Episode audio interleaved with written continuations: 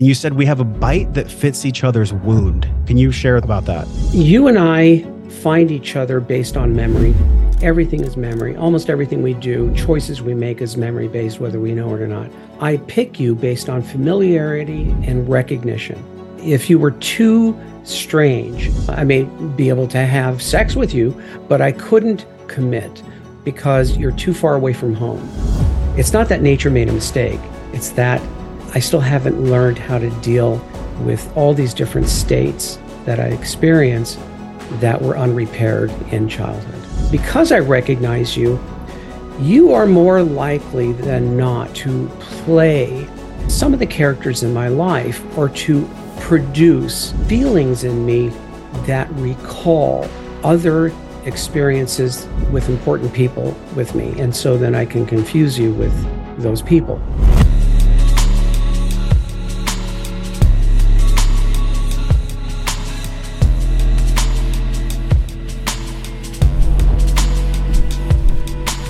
Stan, thank you for coming on the podcast. I was telling you before we hit the record button 10 years ago in one of my previous relationships, uh, my partner at the time gave me Wired to Love. And I wasn't having it at the time. I guess you could say my spiritual awakening or multiple came after that. So it's a huge honor to have you on the podcast and to share your work. And it's such a deep dive into how we do what we do, why we do what we do, um, not only with ourselves, Stan, but but for relationships, which seems to be everyone's biggest learning curve. So I appreciate you being here. I'm glad. I'm glad you invited me, Josh. Pleasure. One of the things that I was reflecting on mm-hmm. this morning, I was actually sitting in the the sauna space, and I was thinking about I'm Wait, so you have great. A sauna space. Sauna space is beautiful. Y'all you have a sauna space. Do you enjoy the sauna space? What, well, I mean, you have a sauna. Is that well? It's it's actually a sauna space, which is one of our. It's different. It's photon bulbs, so it's not a oh, traditional sauna. Gotcha. Gotcha. Yeah you got to check it out if you're if you're into that kind of thing. You, are a sauna man. I I love sauna. I love steam room. Actually, even better. Yeah. It's interesting because when we when we heat up, we tend to leak out stuff that maybe we're holding on to. So to make the the corollary, I was I was sitting in the sauna space, and I was thinking about I'm I'm so great with work, and I love this, which is connection and sharing real knowledge and wisdom. But my deepest learning curve on planet Earth has been relationships. And, and I feel like maybe as a jumping off point, we could start. I have, we have a deep craving for relationships to be uh, at times easier, where we just wish they were easy. But I bring, you know, we all bring suitcases filled with, I guess you could even say emotional epigenetics or lineage transfer or just issues to the relationship. And it's a paradox that I'm sure in, in 30, 40 years of your work, you have come across as a common thread where people just consistently wish for it to be easier. Can you share people how you sit at this juxtaposition of so many clients and I guess even practitioners coming your way where they wish it was easier, but yet that's just truly not the fundamental nature of human relationships. If they were easy, there would be no divorces. Well, I, it, you know, relationships actually don't exist except in our heads. It's an abstraction. A relationship is uh, something you and I create from scratch right? You can't take a picture of it. You can just take a picture of people. It isn't relationships that's so difficult, it's human primates. Human primates are difficult creatures, warlike and impulsive and aggressive and self centered and selfish and uh, moody and fickle and xenophobic and easily influenced uh, by groups. Uh, you know, it's we that are difficult. Uh, trying to be in relationship is hard because we're better off in uh, not better off, but we're you know war comes easier than love, and uh, uh, and that's the thing we have to be concerned about. There's a talk that you've given, and it's TEDx. It's linked in the show notes right here where y'all are watching. So it's absolutely incredible there's 10 minutes of wisdom that I've seen, never seen it squeezed into that short of a talk. Uh, over a million people have seen the video now. That what year was that video? Do you remember being on stage? Like, can you, can you, can your memory, can your body memory take you back there right now? Yeah, and I just want to black out like I did then. Um, uh, nerve wracking that whole process, but um, yeah. uh, it was it was a while ago. I you know I'm 68 years old. It's very hard to pin me down with dates. Uh, one of the one of the things I loved in the video is you you you break down which I believe is the true mark of, of an elder or, or a wise educator, taking massively complex systems, one part of PACT being neuroscience, and breaking it down into ambassadors and primitives. And I'd love for you, for maybe people that have never come across your work, Stan, if you could just explain these two facets the ambassador being like the hungry energy source and then the the pr- the primitives being kind of the more um, fast and energy cheap source how we relate to that part of our brain and also how that brain allows us to operate in the world those two parts of the brain right you know if if people are daniel kahneman fans um, thinking fast and slow there's some uh, there's some you know connection there between uh, what i'm describing as the primitives and the ambassadors um, he talks about system one and system two thinking fast, thinking slow. And I'm talking about subcortical areas of the brain that shoot first, ask questions later, that are survival uh, oriented. The whole brain is survival oriented, but these areas are uh, are very uh, have their ear close to the ground. That's why I call them primitives, and uh, and uh, using very cheap memory uh, to operate. It doesn't need a lot of oxygen and glucose, the primitives I'm talking about, uh, and not very plastic, but extremely fast. And we have lightning fast recognition systems, particularly for threat cues. And so uh, when we talk about primitives, we're talking about one area of intelligence, one area of of being able to think and operate so the primitives are basically our automatic brain. Most everything we do throughout the day is automatic, memory based, reflexive. Uh, we're energy conserved animals, like everything else in biology. Any living thing is energy conserved. And so uh, we don't use higher cortical areas like the primitives, the neocortex, that are energy consuming, meaning lots of oxygen and glucose to run and uh, uh, highly caloric. Uh, and the, this is what Kahneman talks about as system two critical thinking, uh, using these expensive but very slow areas of the brain that error correct, uh, error correct from the primitives, uh, you know, sensory motor information, and also predict, plan, and rotate objects in 3D in our heads, but also able to um, regulate the primitive areas, which want to act now. So, holding and waiting, social engagement, all of that, being human, uh, is particularly, uh, you know, relegated to the prefrontal cortex, uh, you know, for better or worse. And so those are the primitives and and uh, you know and the ambassadors. And unfortunately, or fortunately, depending on on uh, on the context, uh, when we feel the least bit threatened and our blood pressure and uh, and heart rate goes up, we start to move towards what's called a hypothalamic system of fight or flight or freeze, and in some cases collapse. And that is where we get into trouble with each other. No matter who we're dealing with, uh, it's very easy to shift from love uh, to self protection and war. A big part of this too from my own research and interviews i know that when we're in supreme fight or flight the pfc shuts down. So we're just not fully present at all. It's actually a it's a hardware and it's also a, a software operating program if you could talk about that maybe from your own anecdotes and from your own research because a big part of this has been your uh, relationship with tracey with your wife my love and I think about all of us, you know, whether however we relate, right? There's many ways to relate, there's many ways to orient in love. But yeah. all of us at times have felt, why did I do that? Why did I treat that person that way? It was almost like I was literally not in my head, which from a neurobiological standpoint, maybe they weren't. Well, uh, we're in our head, but we're in our head unchecked. We're, uh, again, using pattern recognition as a way to assess whether we're safe or not, whether we're safe or not. And so we have to understand that we're, you know, built to survive. And uh, and even if it's our child, even if it's our loved ones, we can feel threatened and we could mistake our partner for the enemy.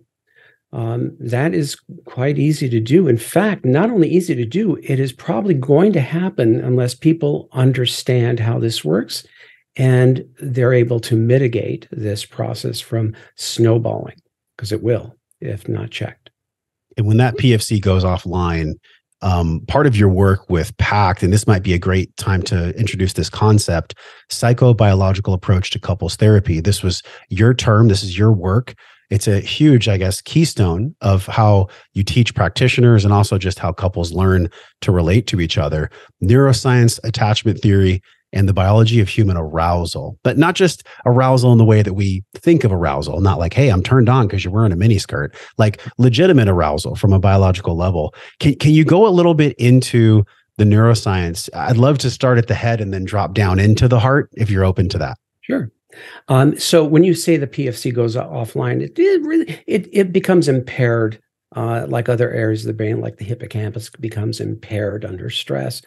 But um, with corticosteroids um, being produced even a little bit in our brain, uh, it does affect the prefrontal cortex and it does burn uh, cells. Right? It's uh, it's um, corticosteroids tend to be um, cytotoxic, which is why we don't want to be in a stress situation for elongated periods. Um, for many reasons, one of them being health.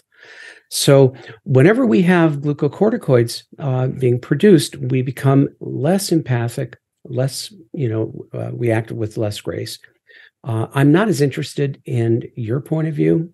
Um, I'm not going to put myself in your shoes, and I start yeah. to uh, protect my interests only, and just with a slight amount. By the way, uh, we're not talking about you know big fight or flight states, but just getting up there we start to lose uh, a sense of um, alliance or unity. And uh, and so therefore we have to know how to uh, how to prevent that from happening in relationships, as well as in our own body if we can. But there's only a, a certain degree to which we can do that without uh, losing our stuff. This podcast is supported by your support and by the support of our sponsor, Organifi. My friend Drew Canole, many years ago had a vision to make the best tasting green, adaptogenic morning, energy bursting drink with all the phytonutrients and actually have it taste great. And to date, it is the best green drink. Well, actually, it's the only green drink that I'll ever drink. I don't like any of the rest of them. They all kind of taste like grass that's been sitting in the sun. I really mean this. Like, this juice is the best tasting juice. You got to try this. They give a 30 day money back. You most likely won't give it back because it's super tasty. It's gone through this huge, beautiful organic certification process and also a taste testing process. 99% of green juices out there are horrible. Most green drinks taste like grass clippings. But if you head to joshtrent.com forward slash Organifi and use the code Wellness Force, Drew gave you 20% off. It is a grandfather deal we baked in years ago, this best tasting green juice out there. Go to joshtrent.com forward slash Organifi and get this green juice. Pick up the red, pick up the gold, pick up a whole bunch of products that are all organic, all tasty, and all wholesome that'll actually be good for the cells way deep down in your body. You'll be ecstatic about what you see and how you feel. JoshTrent.com forward slash Organifi. Use the code Wellness Force. You get 20% off. Yeah, that's interesting. You said losing our stuff because our our stuff, and this is something that I'm researching for my book, is like when we absorb emotions, they are literally almost like a cattle being imprinted. We are imprinted in a certain way from our parents' behavior. And really, if you look at the, the biology of it, Stan, I'm curious how you feel about this we are born when our mother is born. We're an egg inside of her. So there's so much that we are uh, imprinted with that we may not even know that pulls us into being in our primitive and not having empathy and making it all about the other person. And then what you talked about in your TEDx was couples can fight as long as somebody doesn't threaten to leave. It's the threatening to leave that is really the ultimate crucible that dissolves all trust and makes people not want to be with one another anymore. Can you expand that a little more? Sure. It, it's because uh, the attachment system, as I see it, um, is a biological mandate uh, that says, I can't quit you.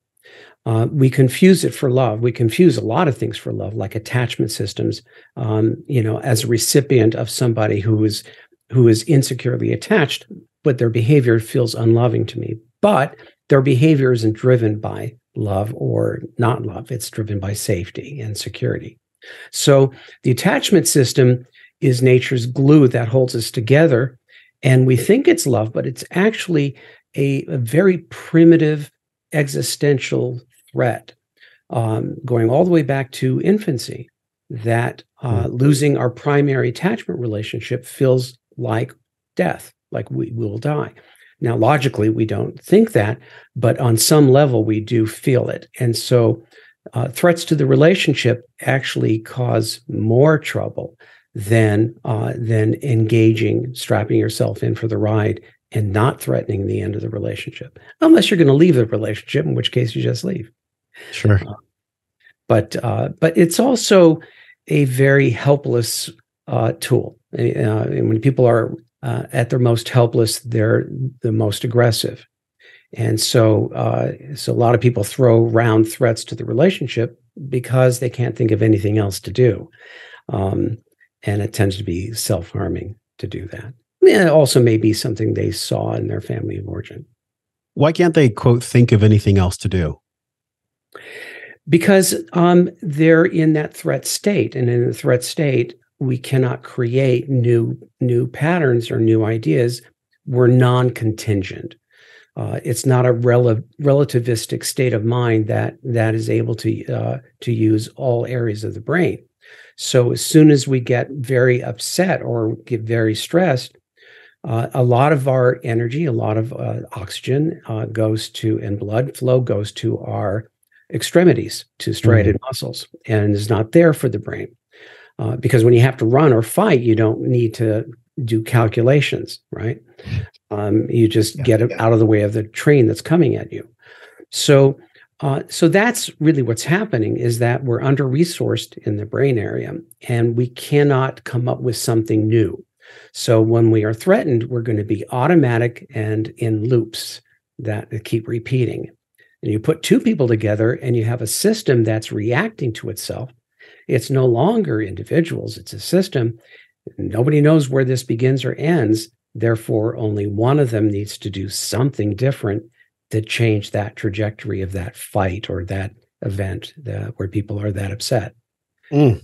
So there's always a way to do this, but people have to actually have to predict, plan, and prepare for these things when they're sober, meaning not on adrenaline, before they get into this live situation uh, pattern recognition.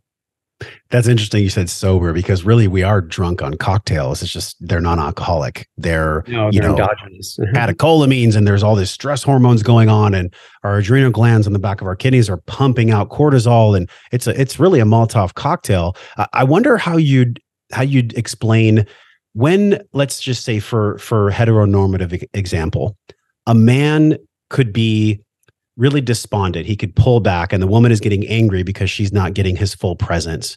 Yet it's really a strategy that the man uh, created because that's how he survived as a child in the dynamics of his relationship.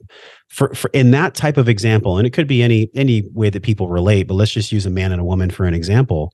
Uh, what would be a way to disarm one another in that situation to get the man out of his primitive and to actually allow him to cultivate his own empathy in that moment? It's kind of a loaded question. I know there's a lot of ways to start, but it, it's uh, I need uh, uh, to to to simplify it just a little bit. Um, all right, so you could be talking about many different things. So, um, give me an example. That's the best way for me to understand what you're talking about. Okay, example A. A man comes home from a long day, and when he gets home, he's exhausted instead of him talking about his feelings, he literally just wants to sit on the couch. But of course, uh, his wife has been at home taking care of children and she needs connection and love and she's probably feeling neglected in some sort. So without the right skills she may start projecting all the ways that she's upset with him without actually saying what she means which then further drives him into being despondent. How would we change that situation? Yeah. That's not a heteronormative kind of thing because it's gendered it's gendered. But truth be told, that you're describing people from the distancing group or and uh, with people from the clinging group of insecure attachment or personality.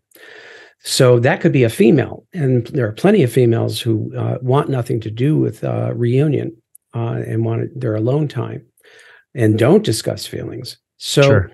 so um, uh, let's take that. Let's take male or female, uh, somebody who is, let's say, in the distancing group in the attachment realm. These people uh, tend to um, shy away from transitions uh, home, not home, work, home, right? Uh, because every place for them it feels like work. Uh, uh these folks uh, many times feel too much interpersonal stress throughout life, and they have a strategy of distancing, a strategy of auto-regulating, meaning uh, self-soothing, self-stimulating without the pressure or demands of another person. So I'm coming home and I'm tired, yes, but I need to transition. And if I don't believe I can with another person who's going to come at me with demands and expectations, I'm going to want to go in the bathroom. I'm going to want to go in the bedroom and shut my shut myself off. I'm going to do something to get away from what I perceive demands on on me because I'm performative. So, and I have a hard time setting boundaries. So the smart thing to do for two people is to greet each other routinely, like you would with any kind of uh, you know habit, uh, uh, ritual, taking the shoes off before going inside. For some people, that just represents home, not home, just to give yeah. a different sense.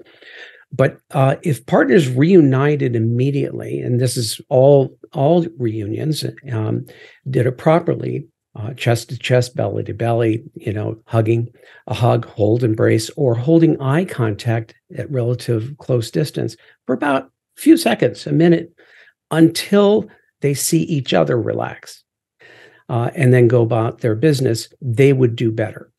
Uh, but I'd go further with this situation. Have a landing, uh, a landing place. Uh, uh, we go to the bed. We go to the couch together and uh, and then be with each other for a while uh, in a low demand or non-demand um, context. In other words, instead of my telling you all the things that happened during the day or complain about the kids um, or any of that, we just hang out together. We just hang together um, and relax, enjoy the view if we're looking outside. Kids can come and join us if they want. They just can't interfere. They can't get in between us. They'll join. Uh, and that's how we recover faster is together all things we do better together as long as the conditions are correct right the conditions have to be right uh, so that's what i would say with that couple uh, mm-hmm. um, they have to transition well and there are people in the insecure world that don't shift from one thing to the other very well doesn't shift to from being alone and focused to interacting, or doesn't shift from interacting to being alone. Um, whereas secures, people who are uh, not afraid of abandonment or engulfment, uh, you know, needlessly, um, uh, can shift quickly in either direction and uh, won't have as much of a problem.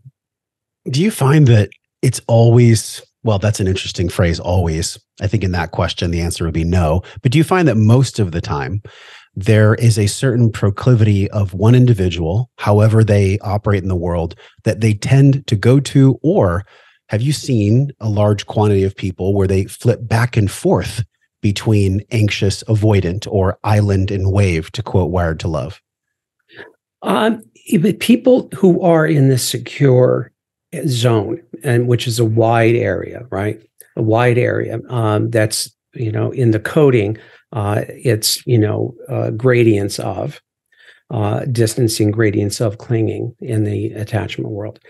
Uh, so it's a, there's a wide berth. People in the in the center are going to fluctuate. They're not going to be card carrying islands or card carrying waves, meaning that uh, that they're uh, rigidified in one area, and therefore highly predictable because I always uh, um, over respond to withdrawal, uh, distancing, uh, being ignored, uh, not paid attention to, uh, or uh, you know feeling like my my freedoms are being uh, taken from me, my stuff is being taken, my autonomy, um, or demands are being make, made on me um, where I want to just go away. So those people will do it every time. Mm. That's different than uh, than people who are in the secure zone, and they will fluctuate, uh, which is normal. Um, one person is distancing, the other one is more pursuing, and uh, and then they they change uh, places. That's more normal. When I say no, I shouldn't say normal. All of it's normal, but it's uh-huh. it's it's more um, uh, like secure. And and the ultimate goal, not that there's ever a there there, but in relationships, the majority of the time, maybe I'm curious what percentage you might put on it. I could guess 80% of the time, a beautiful, healthy, functioning relationship where both partners feel like the anchor or feel like the secure would be a beautiful percentage to hit. And then 20% of the time, we're in our projections, we're in our stories, we're in our programs. Is that kind of a healthy percentage there, or would you put a different number on that? Um, it it it isn't. I I think there's a uh, a difference between what we call secure functioning and secure attachment. So secure attachment is is basically um, um, not being uh, uh, so vulnerable to the experience of either abandonment or engulfment you can move away from me and I'm fine. You can move toward me and I'm fine. Um, right? Uh, it's I'm not bothered by either. So that's really secure. It's it's about safety and security as I remember when it comes to depending on another person. So it's a very plastic system, unlike personality. It, it can change um, in either direction depending on our current relationship right? Our current primary attachment relationship. So I wanted to say that about it. But sure. um, um, but it also doesn't have anything to do with health. Um, these are states that are produced by adaptation to our environment as children, and uh, it, we we see it when looking at babies, watching babies interact with their caregivers. Um, we see how these these systems or these um, uh, organizations start. Uh, they're merely adaptation to the culture, the family culture, the parental uh, culture in terms of their own attachment values. And that's it. So I'm basically doing what I had to do uh, and what I figured was acceptable um, uh, very, very early, and I still do it. Right. But it's also based on fears if I if I either cling or distance, right? In some way, I, I couldn't do both uh, in my childhood. I couldn't cling and depend fully, and I couldn't distance uh, when I wanted to without some kind of consequence.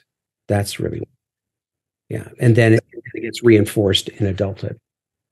That is so interesting because we all know that we're the product. I mean, so many people in your field that are leading voices, you being one of them, have talked about the way that we are essentially imprinted, to use that analogy. But yet, how do we grow up without growing up? Do you know what I mean? Like, how do we how do we enjoy life with the heart and spirit and mind of a child, but also the responsibility to be the arbiter of our thoughts at the same time?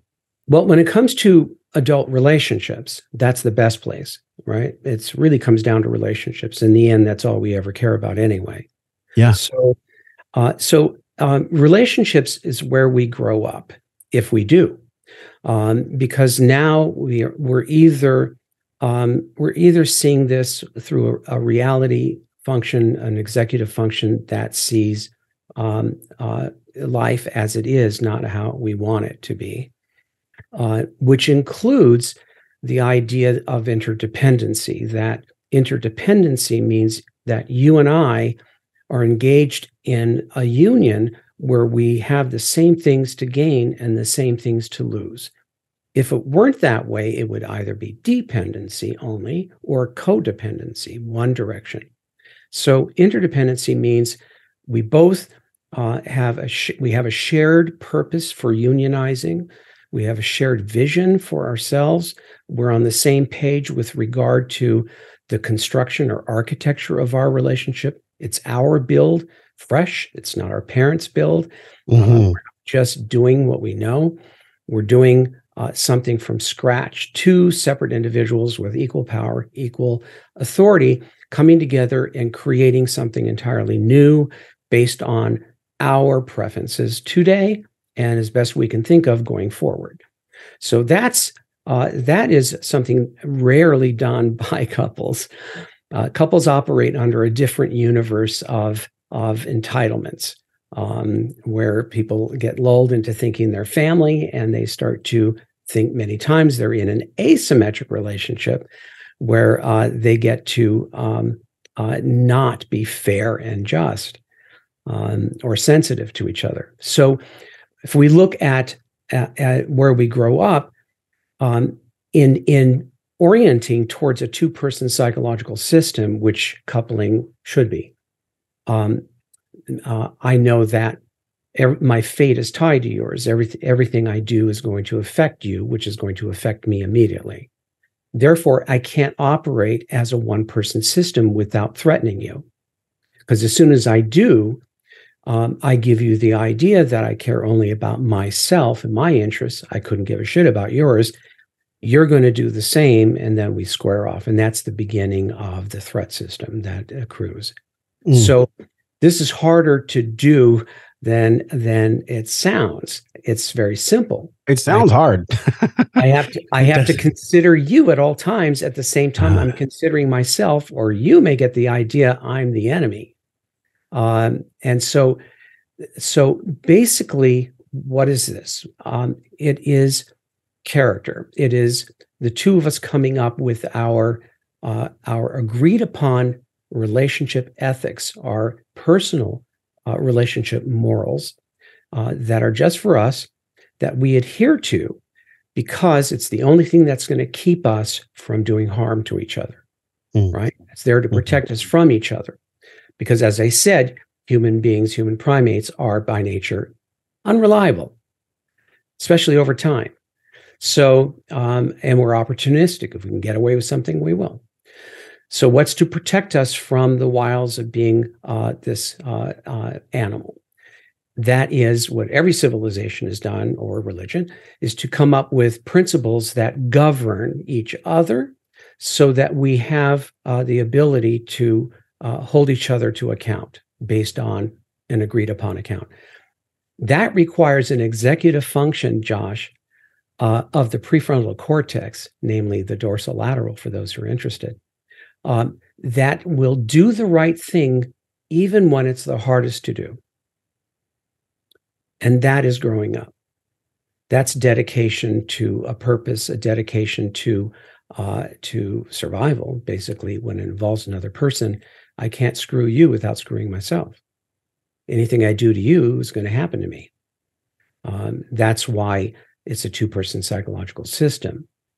Two individuals that are two generals, two bosses have to respect each other, be formal enough to respect each other, but they have a pact or several pacts, social contracts, to ensure that they behave in a in a way that is fair, just, and sensitive, collaborative, and cooperative at all times. It's what the, breaks at that? all times that's hard. I can imagine. I mean, that's how it is in my relationship, and and we both really want to enforce with love these contracts that you mentioned. You know, yeah. if we're two generals and life at times can feel like a war, even though compared to our ancestors, we are in such a beautiful place, but we have the same software. We have the same hardware. Like we're designed for when tigers were kind of running around. And maybe it feels like that when yeah. someone's yelling at you, you know, things shut down what what was fascinating to me in what you just shared, I mean, there was so much there, is you talked about how the the secure functioning is different than yeah. the, the secure, social. It's a set of social contracts. Than, than the secure, the anchoring point.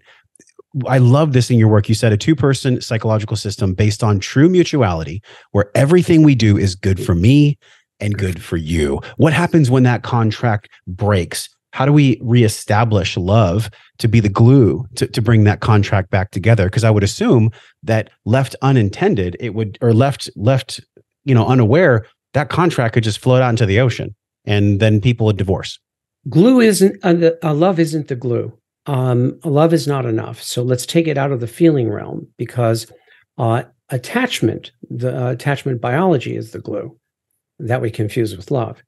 Purpose, purpose is what uh, keeps us going and keeps us together over time happily. Mm-hmm. So, um, what is our purpose at any given moment? Is it shared or is it just mine? Um, right? We, um, uh, you and I have to uh, create consensus so that we find always where we agree and where we're the same and not simply go for the low hanging fruit, which is where we disagree and where we're different. Consensus builders know how to do this. So you want apples and I want bananas and we fight. It didn't occur to one of us to suggest, but do we both want fruit? Oh, yeah, we both do want fruit. Okay, well, this can be arranged. No problem. Right. Um, this is how people have gotten together and unionized from all different cultures across the world because um, they had to, right? They had to. We have to get along. So uh, let's find um, how we're going to please each other, how we're going to work this out so that we both get what we want and we both avoid what we don't want. Um, and everybody can do that. It's just most people don't think they should have to. I think you should. I don't want to do it. Where does that come from? That entitlement piece is it is that in itself a protection mechanism or is it something that's more societally taught? Have people learned this by society or by parents' example or both? I think first we have to look at our nature state. Um, uh, the the uh, human primate off the line, the factory line, um, is super better than any other animal we know, but it's still not that great uh, because of all the things I just said. Take take your child, take a, a, a two, three year old, even four or five year old um, that they're the epitome of the human condition. Um, if they were really big, they'd be killing people. Uh, you take my toy, I kill you. Yeah. Um, right. Um, they're everything I just said. So, uh, and then as adults, we're just uh, you know a hair away from that. Um, stress me enough, and I become a three year old. So, uh, so you know, first we looked at the human condition. Um, this is all of us, all of us all of us are a pain in the ass. All of us um, are uh, are going to disappoint um, and can do things that are that are pro self and not pro social, which is why we have to think ahead and we have to not be naive. And it, it's oh, you'll do it. You love me. You'll never do that. Well, uh-huh. that's stupid. Um, I love you. I would never do that. Well, that's dumb. Uh, that's naive. Uh, what about when I don't love you? What am I capable of? What if I don't like you today? What if I'm not that into you? What if I hate you? Um, I'm capable of doing a lot of things. So, purpose, we put things in place that we do because it's the right thing to do or the best thing we could do, regardless of how we feel, it must be done. That's what purpose is. We must do it. And that's a good life. So, if love is not enough, and I've heard this from multiple sources. Love is we've been sold a maybe a lie of love for so long. Disney movies and the glass slipper and all these things. Love essentially is not enough. Then what is enough? How would one know? Is there an inventory process of one's way of being, of their soul, of their beingness, where they could actually say, my partner, even with the challenges, I love and respect them. And I've made a decision to love that has nothing to do with what I've been sold that love is but actually a decision that you just described that has been bringing us together for millennia. Well, people have done terrible things in the name of love, right? People have murdered in the in the name of love. So, um, so we have to put feelings where they belong in in the area of we can't control them. Uh, we can't legislate according to feelings and thoughts. Um, I can't legislate what you're thinking. I can't legislate what you feel. I can't do that with myself. But what can we do? we can legislate behavior. That we can do, and uh, and it's behavior or our adherence to agreements that are self and other preserving that saves the day. But that requires discipline and character, because mm. if we do things by emotion, well, I just won't adhere to our agreement because I don't feel like it because you pissed me off um, I want my comeuppance, or you know, want you to get your comeuppance. Um, so, what is a comeuppance? What, what is uh, comeuppance is justice. You know, I want ah, you to yes. pay. Yes. Uh, you know, and that's how we are. So we have to understand that that we're animals, and any any illusion uh, otherwise is actually a function of the anterior insula. Shout out. Um, uh, it's an area of our brain that actually finds it disgusting to see ourselves as animals. Isn't that interesting? But we are. Uh, wow. And uh, yeah, we are. And it's proven every day. So, sure. so again, um, since feelings and thoughts can't be controlled by by will, we cannot wait for the feeling of love to come over us to do the right thing. Um, we have to plan what the right thing is when when we're thinking about policy, not about uh, about what happened or about uh, you know uh, feeling. Right. Yeah. This is this is just the way it is. This is just the way it is. Um, and people learn it either the hard way or they learned it in, in childhood in their family of origin in terms of a unity and putting the relationship first before the self, um, which is in a way preserving the self. Mm. Yes, I I find this to be true all the time in my relationship where there are many times I definitely don't quote feel like doing something. If I'm triggered, I, I don't feel I don't feel like going and, and hugging her and, and giving her a kiss or but there are many, many times that I do it anyways because there's something inside of me and I don't know exactly where it is. It could be in my brain, it could be a soul awareness that I have you know whether you're science or or spirit based i think the answer is all the same. It's just the most loving thing to do. It's what creates the most peace is to do the thing that is ultimately right for the the couplehood the universal couplehood instead of just me and my own little high chair tyrant that exists inside that's screaming well why should i have to be the one to go and make peace to go and make love right and so that i wonder if you could expand that a little bit because that i assure you from what I've heard with my men's groups and, and all the people that have come to this podcast, that is a overwhelming fight that happens. Why should I have to be the one to make peace, to make love? Because you're part of a union. And if you don't do it, you're fucked because uh, there's only two of you. Uh, you're you're protecting the union. You're not protecting yourself. You live in this union. Uh, noblesse oblige. The person who thinks of it should do it, right? um, because uh, otherwise we both go off the cliff. Oh, you didn't have your uh, hand on the steering wheel. I don't have my hand on the steering wheel. You should put your. Why do I have to put my hand on the steering wheel? And we go off the cliff. We both die. Good times. Uh, uh that's a one person thing, right? Why should I have to do it? Because I'm aware of it right now. I better do it. So, uh, and I want you to do it too. And if you're not doing it at all, then we have a talk uh, later about hmm, how come you're not also pulling your weight? How come you're also not protecting this union? Right? You got to also intervene, not just me. So, yeah. uh, right? Because that's not fair. So, um, so yeah, it it is it is a union, and if we were, uh, you know, if we were in a foxhole together, I'm not going to complain that I have to do something that benefits both of us. I'm going to do it because we want to survive, right? We want to we live. Um, if the war is in our foxhole, that's Darwinian. We're just not going to make it. It's not supposed to happen. We can't be adversaries. That's stupid. You know, everything that's a danger should be outside, not inside.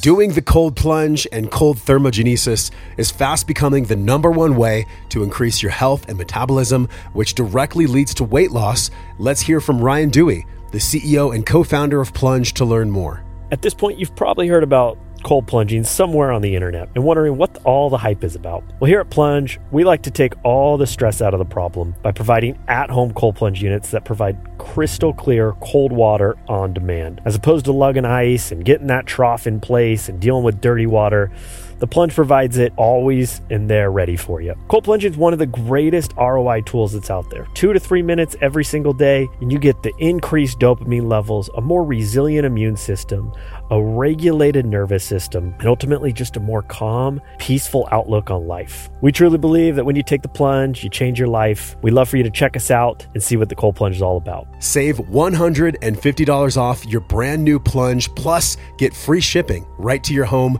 by heading over to joshtrent.com forward slash plunge. Use the code Wellness Force. This is hands down my top daily biohack for longevity, inner peace, and mitochondrial health. Don't miss out on this special limited time deal. Head over to joshtrent.com forward slash plunge. Use the code WellnessForce. Save $150 off your brand new plunge and a super special deal of free shipping. What do you see from? Uh, I'm on Instagram quite a bit. That's where a lot of our listeners are engaging. And so when I go on there, there are things that the feed, the algorithm, technocrat gods feed me that at times is very off-putting. It's very toxic. It's this. It's it's proclaiming this war of men and women, and you know how women don't need men, and how they should just focus on their careers and never have children because if your body gets not sexy, then it's your worth. I mean, just total degrading things very but very very depressing actually very depressing but but there's a part of me that realizes those are coming from the shadow and and that shadow is essentially asking for some reprieve right? By the very stance that they're out there that narrative of darkness really of of hatred and of division it, it in its own encapsulation is wanting some reprieve. It's wanting love. It's wanting acceptance. What do you see? We don't have to focus on this. I just wish you could shine some light on the darkness that you see. What is a societal narrative or what is something that you come across that people have been unfortunately trained or or maybe their amygdala has been hijacked that men aren't safe women are this way just just some narratives that we can identify as obvious mistruths well remember i said that it's in our uh, dna as human uh, primates uh, to be xenophobic. In other, in other words, we naturally otherize. Um, that will never go away um, except uh, by culture, right? Culture uh, restrictions. Um, uh, but right now, there are no cultural restrictions on otherizing. Uh, it's a fair game, and you can see it in all social media, in comments in social media. Uh, the idea of disgust and contempt being uh, running wild, we otherize men now. All men are narcissists. All women are borderlines. All this and all that. People uh, now are using terms that were otherwise used to classify or categorize for clinicians' sake, right? Um, having nothing to do with being a cudgel to hit your partner over the head with or other people. That's what people are doing. Um, it's it's everywhere, and that's what's also depressing is that um, there is, in a, in essence, in our time right now, a problem with shared purpose and shared vision. We're uh, we're tribalized, and everyone is now fragmented. There is no shared purpose, and whenever that happens, there's civil war. If you don't have uh, uh, people on board with a common good, um, uh, and a common vision, people will uh, fracture. Um, if you have a couple that isn't constantly uh, creating projects for themselves to do, uh, novelty, things to focus on where they're creating things, constantly creating, they will start to feed on each other. They will start to uh, have the war in the foxhole. So we we actually, you know, again, um, I think we're talking about two different things the uh, feelings and emotions that I'm talking about are earned through deed daily, through what we do daily. Um, uh, and that is true when we actually get together with the folks that we malign um, and that are distal in our lives until we get to know them and they're fine people. Uh, we change our mind because we're close enough to them to uh, to feel an earned love of them um, based on contact and and fair play, right? Mm-hmm. So, mm-hmm. so again, uh, uh, we have to look at structure, organization, how people are putting relationships together, uh, what their agreements on. I have to say that if in the human world we don't get anything accomplished without previous agreement and permission to do it right so even this i'm doing with uh, with an agreement although it's mostly you know uh, implied but i couldn't we had an agreement to do this interview and permission to speak right and commission permission to do this otherwise i couldn't do it and yet a lot of people walk around and try to uh, and try to enforce things uh, without having a previous agreement um, or permission to enforce Mm. And that's a, that's a problem. that's yeah. A problem. And I wonder why they do that. I, have caught myself, right? They can.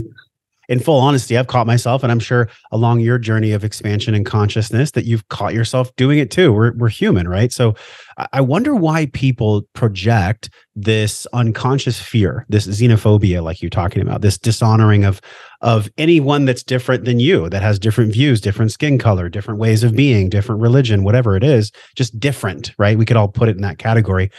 What what is it about the human animal that makes us do that? Can we tie it back to biological evolution where we're afraid of tribes? Like where's the where's the solution for that as well? It's I, I think it's tribal. I think that the people who are familiars and the people that um, that we depend on and depend on us, um, we will decide to trust, and mm-hmm. and will pour our otherism to uh, anybody who's not in our tribe um, as a it's really a safety and security issue. Um, the, othering is we don't. I they're they're not uh, proven. They're not part of our community. They're not part of what is familial or familiar to me. Therefore, they're suspect. Um, and so it's very easy to uh, to leverage this in human beings. Leaders yeah. have done it throughout the millennia. Yeah, used, used uh, disgust which uh, the, this form of disgust uh, is otherism, bringing in disease and bringing in whatever it is that will kill us um, uh, as a way to uh, to eliminate people, like genocide. Right? Mm-hmm. They're relegated to rats and bugs and all sorts of things that are non-human. Uh, so it's it's an ugly part of of our nature, but we don't get rid of it. I think we have to understand it and not deny it and put measures in to keep us uh, uh, from uh, from from acting that out, acting it out, which is now being it's being acted out plenty. Right? Yes, it is. And we yeah. definitely saw that act out in 2020, 2021, the the fear propagation, you should do what I should do, no you should do what I should do. It seems like I was just yesterday and today Stan the, the grocery stores closed early uh, because of the ice storm. And I went to pick up some things. And there's people running in the grocery store as if you know there's not enough. This this illusion this lie of illusion. I mean there's a grocery store with probably a million items in it. I'm like if the eggs are gone, I'll just get something else, you know, like, but there's some kind of a, of a software program that we all adhere to that, that plays out not only stands societally, but in the beliefs about ourselves and the beliefs about our partner uh, in relationship. And it, and it does come from this essence. It almost feels like, um, like a film of lack, if I had to describe it, like at the bottom of the well, an endless well, thinking that there's water that's going to dry up and it, it's very sad. And i've felt that ever since i was a little boy. Like why do y'all treat each other this way? What's this all about? What is this whole conversation of lack all about? I wonder if you know you said earlier that you could never really go in or go too far away in your relationships as you grew up at home. How did that play out? And how do you see the lack conversation happening? Can you hold both of those in conversation I think this is our survival instinct. It's the primitives, uh, you know, always operating. You know, why does my wife uh, want us to hurry to get in a line when she sees other people hurrying to get in a line? um, uh, she's not that person. She's, you know, yes. she's very, um, she's one of the most social, empathic, loving people I know, and yet this primitive part of her needs to make sure that we get in line before it's a survival thing right? It, it is uh, you know the, you, we wouldn't think that it is but it is. You know when somebody cuts us off and we want in road rage uh, that is a, a fight reaction to a threat to our life right? It's a threat to our life. That is how it's felt on a recognition system a recognition uh, level on a somatic level. And so we act it out um, because we were we were uh, scared, right? We were scared, and then we act out with rage. So all these things hit our survival um, instincts, and we forget that it looks petty. It looks like, oh, we, I just want to get the last item in the market, but but it, it feel to that primitive area of the brain, it is a survival yeah. thing. You're you're taking the last fruit for my family, right? Even though it's a it's a PS5 that I want. Sure, sure. Don't you and don't you dare touch it, I'll kill you. there's a part of what you had shared earlier when you you were at home and it really it was a it was a beautiful personal share where you said when you were growing up you you couldn't necessarily be so far away from the connection point but you also couldn't lean too far into it how do you see that playing out in your own maturation and your own development as a man and and what you do in the world well it is something to um you know if if if um toward and away issues um or uh, you know, uh, ways that I had to adapt and give up my autonomy or give up my need to depend. Yeah. Um, that's a level of unfairness that I may not be aware of, um, uh, especially as an avoidant, somebody in the distancing group, because um, it's hard to know what I'm missing if I never had it from neglect. Um, that is a, a cross I have to bear and it'll be played out in relationships um, where I'm behaving in a way that is uh, unfriendly, threatening to another person. I'm right. I'm behaving in a way that uh, sends the wrong message, um, and uh, I think it's them. Right. I think it's them, but actually it's me. Um, mm.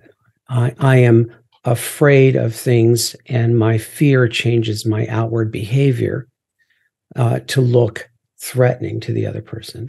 I don't realize it, but it is.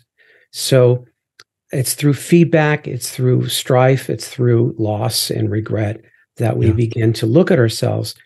I don't think um, any of us are inclined to look inward unless we suffer. I think suffering is the only thing that will uh, turn us inward and uh, have us explore where we came from and why in our history. Otherwise, uh, the uh, you know otherwise nature just repeats itself period. Damn that's so honest. That's so everybody can nature. relate to that. Yeah. everyone can relate to that. You know you, you said something on another interview with a friend and i would love for you to share it here. When i heard it it stuck to my veins. It was so good. And you were talking about the way what's that? like steak you know like no it was good. It, the word stuck to my veins. Um the, you talked about it being nature's little joke where you know some some of us in the personal development world or wellness world they might call it the anxious avoidant dance or the positive negative polarity on a battery whatever it is. That the thing that creates the the yin yang the the force of life that that gives us the balance of opposites. And you said we have a bite that fits each other's wound yeah It's so yeah. powerful can you share that about that so you and i um, find each other based on memory. Um, everything is memory. Everything is memory. Almost everything we do, choices we make is memory based, whether we know it or not. Um, I pick you based on familiarity and and recognition. Um, uh, uh, that's how I pick. If you were too strange, um, I couldn't because uh, I may be able to have sex with you, but I couldn't commit because you you're too far away from home right? So there's this tension between strangeness and familiarity. Um, so because I recognize you, you are more likely than not to uh, to play uh, some of the characters in my life, or to uh, or to produce feelings in me that recall um, other experiences that were eh, of, with important people with me. And so then i can confuse you with those people right? We we really aren't uh, marrying our parents. It's a mythology. We're marrying everybody. And you happen to uh, trigger certain memories experiential memories interpersonally that i still don't know how to deal with i don't know how to regulate inside myself i'm talking about the negative ones and so i recognize you but I still can't deal with the anger of my father, and your and, and your anger also um, uh, freaks me out. And so I, I'm not becoming an expert on you. I'm shying away from it. It's not that nature made a mistake. It's that uh, I still haven't learned how to deal with all these different states that I experience that were unrepaired in childhood, unrepaired. Mm-hmm. So uh, so that's just nature. That's just the way it is. We naturally do that. Therefore, um, we tend to um, hit each other in areas of our greatest wounds. That's what I mean by you have the bite that fits my wound. You're able to to uh, to hit that spot. I'm able to hit your spot.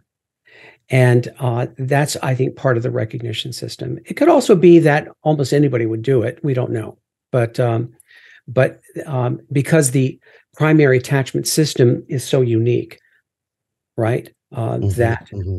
that um, only people in that orbit are going to experience this memory issue going all the way back to the beginning.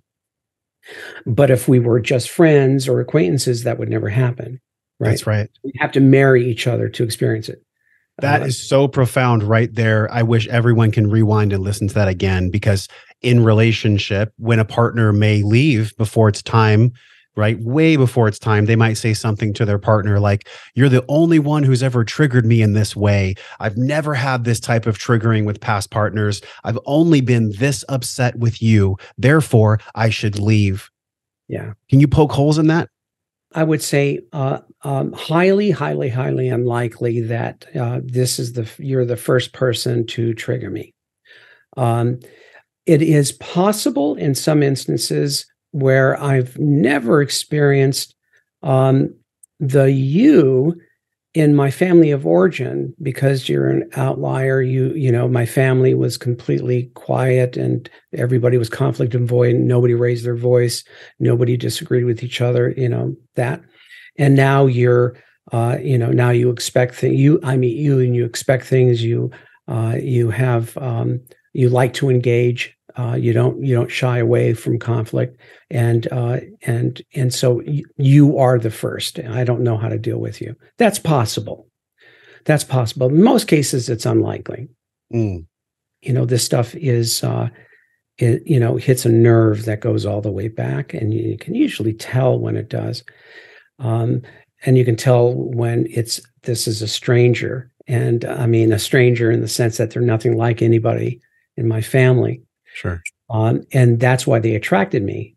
And that's the other nature's joke. That which we are attracted to, we also don't like eventually. So the things I'm attracted to are the things I really uh, have an issue with uh, as we get as we depend on each other. Um, I think it's a dosage issue. Uh, you know, I'd like you to take it down a dose, the thing I like, or to pick it up a little. You know, but but once we live with it it's often if you think about it uh, you know your partner what you know uh, things that ir- really irk you um, is it connected at all to what attracted you Sure, you know? of course. I would say that's 99.999% of the time true. funny, Unless you're ascended nirvana on a mountain and you already know all this stuff. Like part of the human experience is to realize why do I love yet hate the exact characteristics that attracted me, that brought me to this person in the first place? It's so wild. Why do you think nature's wisdom has that in design? I, you know, I think there's so much complexity to nature to human beings. You mentioned it earlier. Um, there is our genetic history, um, you know, our genetic loading. There's our experience in childhood, but our experience is unique because our brain is different than our sibling, even a twin. Um, and so my experience of the same event is going to be different. That's phenomenology. That's that's a chaos theory right? Mm-hmm. Um, we don't know, you know, um, and, and there's so many, so many different factors that go into um, how we operate and see the world. Um, one thing is true: we've never lived outside of our heads, and we never will. Therefore, it's an inside game. It's a perceptual game, and uh, and you see people fighting about perception as if anybody ever wins that argument. Yes. Uh, and so there are a lot. Here's another one. I'm unhappy. I, I don't know why. I'm just so unhappy. Uh, oh, yeah, I know. It's you. That's what we all do, right? Uh, we direct uh, our sense of, of, of disturbance outward. And our personal narratives that we all have are constructed to protect our interests only right? We don't see ourselves as part and, and party to uh, events or what happens. Um, you know, what comes back to me. I don't see that I'm frowning and that you uh, mirrored my frown, and now I'm saying, what's what's wrong Mhm. with you? Um, you know, all these things are happening and that are head scratching. But in my research, using uh, digital video and and frame analysis of studying couples over and over again um, uh, in slow speed, fast speed, forward, backward, frame by frame. I I know now that real time is too fast, and we mostly do not know what we're doing most of the time. What do you mean real time is too fast? What do you mean by real that? time is too fast. Real time is faster than thought. Um, my primitives can keep up with real time, but my primitives are are not are making decisions without my permission all the time because they're way ahead. Um, and so way ahead of my consciousness. So I don't know why I'm doing what I'm doing in the moment. And if you press me, I'll make it up because in the absence of knowing, I don't know. I know if I'm practicing a presentation, I know how to do that. But if somebody throws me for a loop, I don't know what I'm doing to recover. Maybe it's good, maybe it's bad. Maybe it, it's effective, maybe it isn't, but it is going to be automatic. Right? It is going to, in a pinch, it's going to be automatic unless I take a deep breath and have some time to error correct, right? My, Yes, let my yes. brain error correct a bit. Um, so we're, you know, we we really don't give uh, uh, each other a break because we don't understand how the brain and the mind works and doesn't work. We don't understand how all the features of the brain are also bugs, right? Um, our our propensity to compare and contrast is very good for hunting and gathering, very bad for picking a mate or or being satisfied with someone over time, right? Um, our ability to always always know what's missing and what we don't have is important for survival, but it's terrible for overspending and also for complaining to our mate. I just don't feel like I did with my other partner, which is always going to be the case. Right. Mhm. And isn't that a toxic statement? I mean, there's nothing good that could come from that statement in any situation. The one No. you just said about the partner. No, nothing good. But I believe my mind. My mind uh, plays tricks on me. I believe my uh, that my mind is telling me what's true. I'm missing something, and therefore I need to fill it up in order to be happy. Yes. Um, that's a never-ending thing. It's a trick. So, so again, growing up is understanding in a way that our mind is chattering constantly, pushing us to do things. Most of it is bullshit. Most of it is bullshit. Uh, it is a way to get us to act on something that doesn't need acting, yes. right? Um, but we have to accept uh, we don't get everything we want. Everyone is disappointing, annoying, and irritating. Uh, everyone is contradictory, including me. Uh, Yeah, yeah. everyone's a burden. So what? Uh, we just don't want to be dangerous. I heard some really beautiful wisdom the other day as to which you speak. And it was a woman, I believe they had been married almost 70 years. I'll, I'll link the the quote down here, the little clip. Cool. And they said, What was the secret to the marriage, to the marriage lasting so long? And she said, We just accept that we will let each other down at times. We accept that about one another. That there are going to be times where we let each other down. I thought that was the most wise thing I've ever heard. And it goes exactly as the counterpoint to what you're saying with well there are going to be times where in relationship the the mind is going to tell you they're so much different than my past partner they're they're this they're that that comparison is good for as you said hunting and gathering but not necessarily for loving connection it, it brings me to a point that you said in your TEDx which was mind blowing and I absolutely loved it. I watched your talk like 3 or 4 times today. And and and you said in a fight for whose memory is right you're probably both wrong. Your perceptions are like funhouse mirrors. Yeah. i mean that statement is an entire podcast right there. But if you could just expand our awareness on that a little bit i think it could be super valuable for any couple that finds themselves in the finger pointing match. Well you said it this way. No i didn't say it exactly that way. I said it this way. No you said it this way. I mean that is just a dead end road to crazy town. Can you Yeah. talk about the funhouse mirrors? Here are, in in brief, the uh, the uh, potential brain errors that we all have carry around. One is we think our communication is correct, and it isn't. We are mostly misunderstanding each other, much, if not most of the time. We think we're being clear, but we're not. We think we heard properly, but we didn't. It would take a lot of corroboration and back and forth to make sure that we did understand.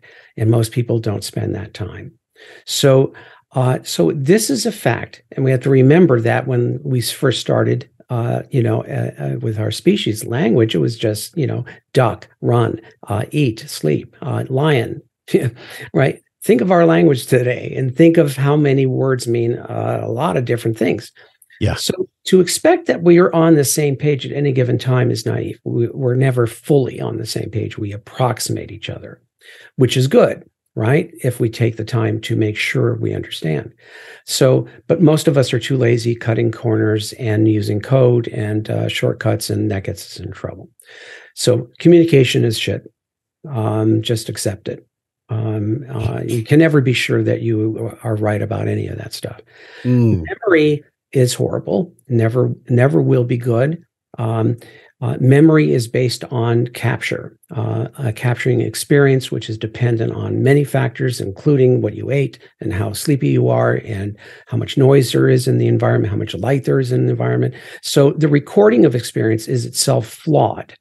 So when we record experience, we fill in blanks. Uh, the mind is constantly filling in blanks, things it doesn't see, hear, what, smell, whatever. So we're filling in the blanks. So we're already shaping the experience that's becoming memory by adding non-experience elements into it that are that are uh, elaborations then memory is containing non-memory elements that we did to uh, to fill in the gaps and to change it now i remember something and memory is state dependent so what i remember is dependent on how i feel at this moment mm. a bad experience turns good if i'm feeling great a good experience turns not so good if I'm feeling badly about it. So, so now you have that, which means that you should not fight over memory because it's a waste of your time and you yes. won't out of it. It is it is a tar pit. So if you are complaining about something you did last the other person did last night, yeah. You know what? Be prepared for a long talk because it wasn't last night, my dear. It was it was yesterday, right? And you're an idiot, right? So, so um, uh, fighting over memory is folly, uh, which is why uh, um, we consider what's done is done. Now we have to think about what's next. How do we put something in place for the next time so this doesn't happen again? How I remember. We, how do we just repair this thing and move forward? So that's another thing. So here's the other thing that you were talking about memory drives state, state drives memory. As soon as I feel something, I remember the times I felt like this. As soon as I remember something, I start feeling like it, right? So you're I'm angry with you. I remember all the times you've pissed me off. Um, I'm happy and I love you, and I'm thinking of all the wonderful things about you, right? So I'm remembering that. So those two drive each other in a loop. Uh, state of mind alters perception. The gustatory, olfactory, auditory, visual, uh, kinesthetic, uh, all of our sensory gates, like a funhouse mirror. And we can prove this, right? What I hear, what I smell, everything is completely is different based on my state of mind. So we can't really trust our perceptions all too far. I mean, very far either. We have to trust the other person's perception. Uh, mm-hmm. We can argue if we want the relationship to exist. We can't argue with their perception. This goes Just, back to the phrase: uh, "Do you want to be right, or would you like to be loved?" Which is it's such a want to be in a relationship. and and it's such a platitude that people throw out there, and I and I, I wish it wasn't because I really want to drive this home from my heart to everyone with us. Do you want to be right, or do you want to be loved or in a relationship to be able to give and receive love? It brought back some, you just brought back a really cool memory. Last year, Carrie Michelle and I did an NLP training and we learned about the, the 126 bits of information. Life comes at us at 11 million bits and we have this filter. We literally have to plug in, we have to slow down life to quote you that real time is too fast. We have to slow down to 126 bits of information per second. Otherwise, you know we, we're just not going to get it it's just too much information to plug in so we we we delete things we distort things we generalize things And and have you gone deep into NLP in your work? Is that something that is a scaffolding around what you do in any way? Neural linguistic programming. One of our um, early faculty meter um, uh, people uh, wrote the manual on NLP and uh, uh, and helped shape a lot of our terminology. Mm. he was, you know, uh, you know, a core faculty member. So uh, so I, I, I can't say that I'm that familiar with NLP because I never took a course in it.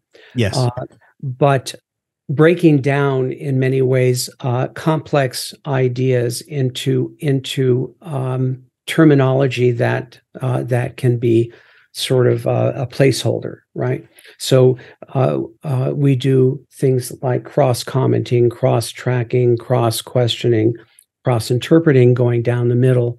These are all techniques that are not really um, very intuitive, but uh, but uh, is considered very very good skill for gathering information quickly, right? Yeah, so yeah. Uh, so we're we train to read faces, to study faces, detail in the faces, micro expressions, micro movements. Um, we learn to uh, to find people in the spaces, uh, to look for them when they don't uh, know we're looking, uh, to uh, find people in between beats instead of on the beat. So. Uh, so we get our spidey senses through through tr- training by looking uh, constantly at detail. Talk about looking at at faces going forward and backward. People can do this if they have a um, you know a system um, where they can study um, uh, people who are being interviewed under stress, whether they're politicians or movie stars, whatever. Those 2020 uh, you know close-ups are there for a reason because the brain loves to see the face in close-up. Actually, does. We use mm. a different area of the brain uh, when we see a face in close up. And we look for things that don't read right. Um, uh, we could be right, we could be wrong, but that's why it's there. So, studying faces um, when you know that somebody is feeling something or somebody really wants something, uh, but they're afraid uh, uh, that they uh, will be exposed and they're being watched.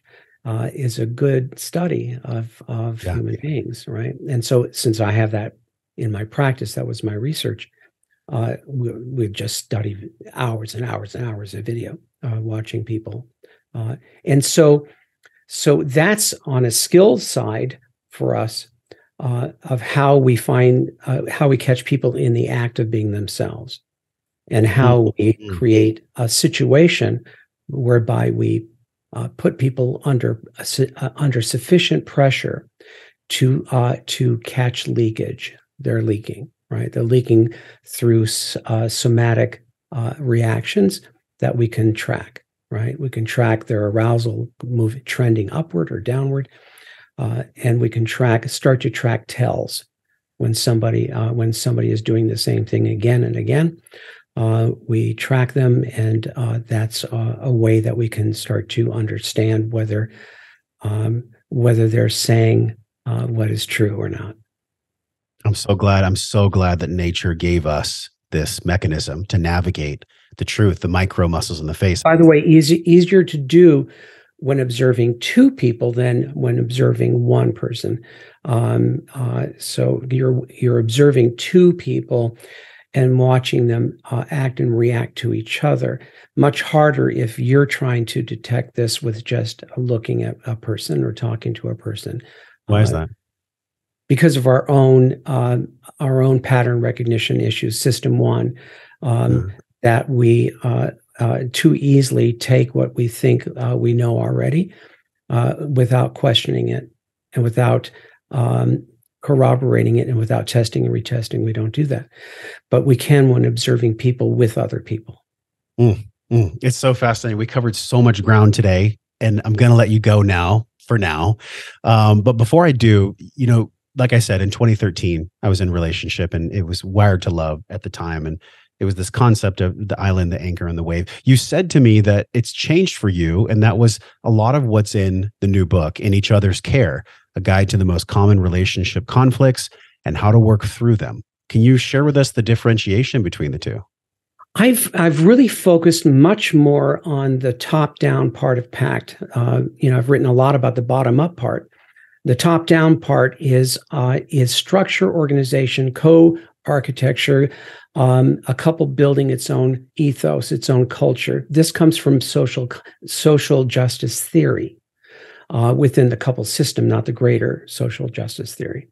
So um, so much more uh, on a purpose centered uh, relationship um, as a top down uh, structure to hold behavior um, because the bottom up stuff is very very interesting especially uh, from the clinical research side of it but it doesn't really give anybody how you know the how to's so uh, island anchor wave uh, I think was so attractive to people because of the cutesy terms and the ability to categorize. You know, and it also made the attachment theory more exciting just to read more about. Exciting, yeah, more exciting, more fun.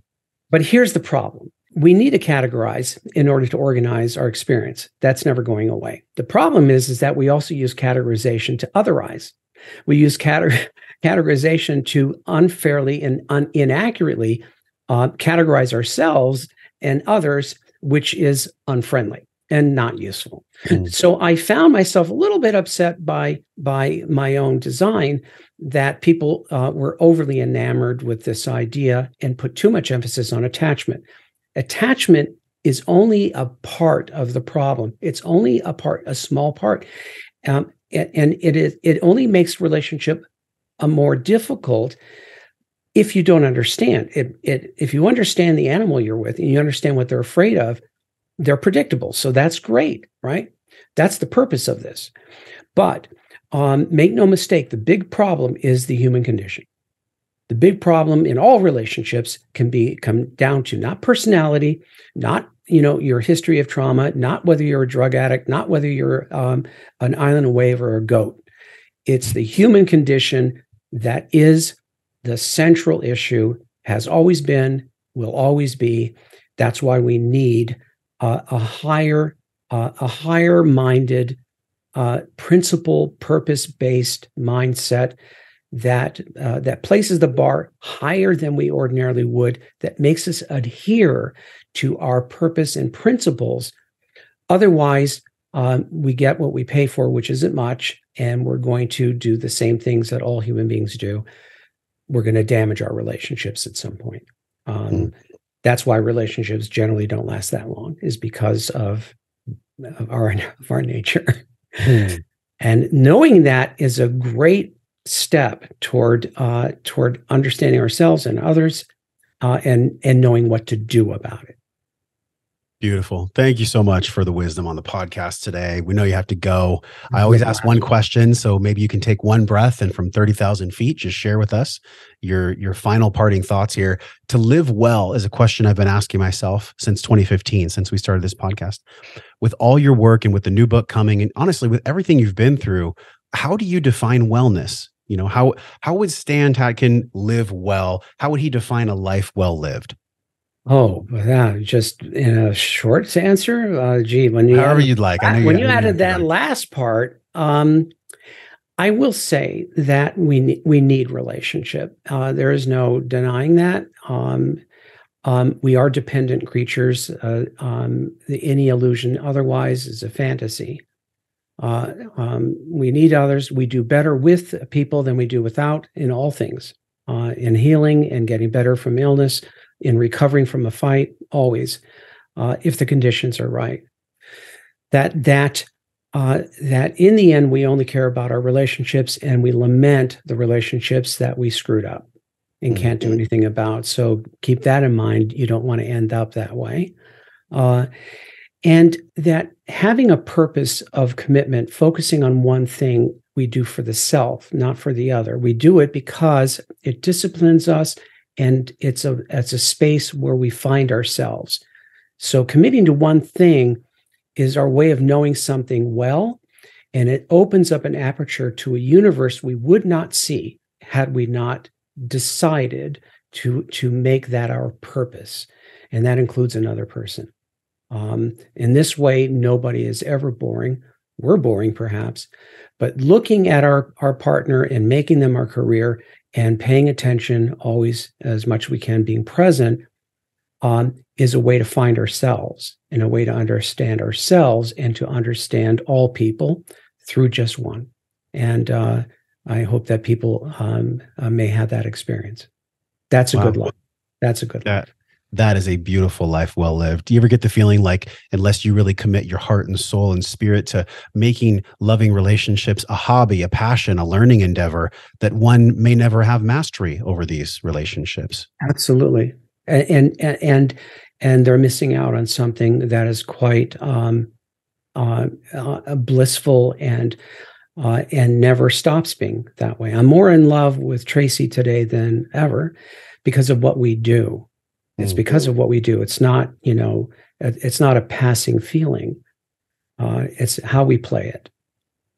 Right. Wonderful. So, Wonderful. Let's wrap right there. Thank you so much, Stan, for coming on the podcast from my heart to yours. Just super, super grateful for the work you do in the world. It impacted me in 2013. Now I have better wisdom where I can see the road from then to now. And so all of us need to check out the new book, In Each Other's Care. It's coming out in March. And if people want to get a hold of me, uh, it's um, uh, Stan or anything at thepactinstitute.com. That's where people can find the couples retreats that Tracey and I do around the world. And those therapists or clinicians that want to train in a psychobiological approach, um, the trainings we do worldwide also uh, there for people to sign up. Excellent. Okay, wherever you're watching this, it's right below. If you're watching a video, if you're watching it, if you're listening to it on Spotify, it's there for you. So, Stan, until we all see you again, until we all see each other again, we are both wishing you love and wellness. We'll see you down the road and talk to you soon. Thanks for listening to the podcast. I appreciate you being here so much. You know, time is our most valuable resource. It's something we can never get back. And the fact that you spend your time, your breath, your presence, your mind, your heart, your body, your soul here with me on the podcast, I am so grateful. I want to give you a free gift. Head over to joshtrent.com forward slash M21. This is where I've taken these 500 episodes and I've squeezed down to get just the juice, the most important nuggets the things that'll move the needle for you in your life right now. Maybe you're needing a wellness reset or a reboot. These are six science backed practices that I promise you from my research and my application will help you go from A to B, the person you are now to the person that you desire to be, the one that is fulfilling their potential. JoshTrent.com forward slash M21 one of the practices in the M21 is breath work. This is a guide that in 21 minutes a day, you can take these six foundational wellness practices backed by science, and in 21 minutes a day, you can completely revolutionize the way that you feel in your body, the way that your mind speaks to you, and the way that your heart operates as a guidepost in the world. Now, back to breath work. If you've been wanting to use your breath to clear your stress, if you've been curious about how to use breath work in a practical way, I want to invite you to join us in the three week journey over at breathwork.io. This is the Breathe Breath and Wellness program where I can personally guide you one on one to get the fundamentals about the posture, the process, and the application of using breath that you're already doing just in the most beautiful way to clear your stress. Breathwork.io. Use the code JOSH25. JOSH25 gets you 25% off the entire three week journey. Come join me. Breathwork.io. I'll see you there.